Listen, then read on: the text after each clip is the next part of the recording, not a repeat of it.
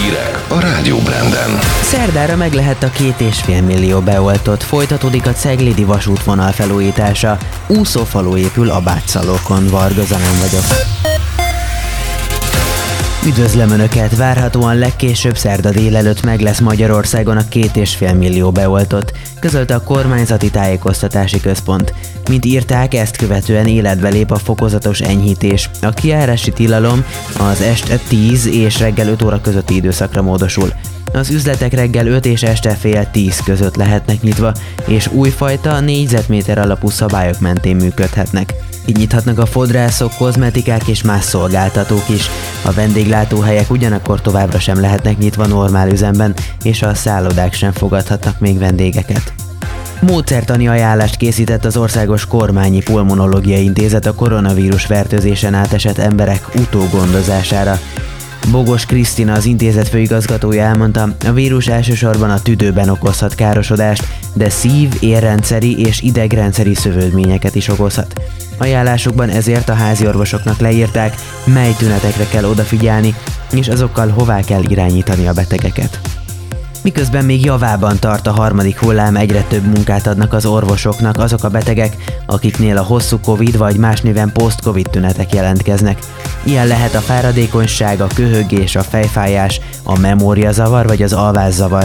Minden harmadik fertőzöttnél van post-Covid, Ráadásul a késői szövődmények kialakulása nem csak olyanoknál fordul elő, akiknél maga a betegség is súlyos volt. Folytatódik a Ceglédi vasútvonal felújítása. Ezúttal a Vecs és Üllő Monor szakaszon dolgoznak, várhatóan az ősz végéig. Módosul a menetrend és pótlóbuszokra is át kell szállni. A Ceglédi az ország egyik legforgalmasabb vasútvonala, évente több mint 11 millióan utaznak ezen a szakaszon. Őrizetbe vették a sárkeresztúri fiatal támadóit. A gyanú szerint egy 35 éves férfi három fiatalkorú gyermekével egy szóváltást követően bántalmazta a 16 éves fiút. Az apa, valamint 15, 17, illetve 18 éves fia gerebjenyéllel, lapáttal és botokkal ütlegelte az áldozatot úgy, hogy az életveszélyes sérüléseket szenvedett. A támadók ellen különös kegyetlenséggel elkövetett emberölési kísérlet miatt indult eljárás, kezdeményezték letartóztatásukat.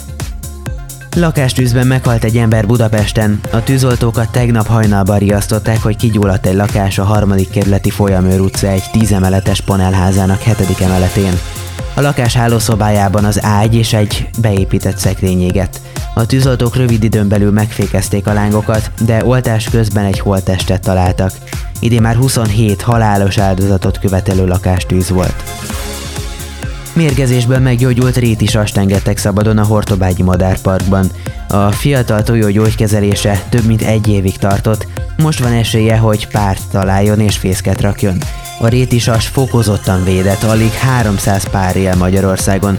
Egyelőre nem tudni, ki mérgezhette meg. Ha elfogják, a tettes több év börtönt is kaphat. Úszófalu épül az Abátszalóki Abádi kikötőben. A Magyarországon egyedülálló beruházás tervezett költsége mintegy 800 millió forint. A 17 cölöpökön álló négy évszakos házból az első 10 idén júniusra készül el. A kivitelezést végző cég vezetője elmondta, a könnyű szerkezetes házak télen is lakhatóak, és tökéletesen alkalmazkodnak majd a vízszintemelkedést hozó áradásokhoz. Időjárás. Északnyugat felől erős hidegfront érkezik, egyre több felé elered az eső, amit havazás válthat fel. Helyenként átmeneti összefüggő hóréteg is kialakulhat. A Tiszántól kivételével mindenhol kisüt a nap napközben, viharossá fokozódik az északnyugati szél. Hajnalban mínusz 2 plusz 5, napközben mindössze 3-8 fokra számíthatunk.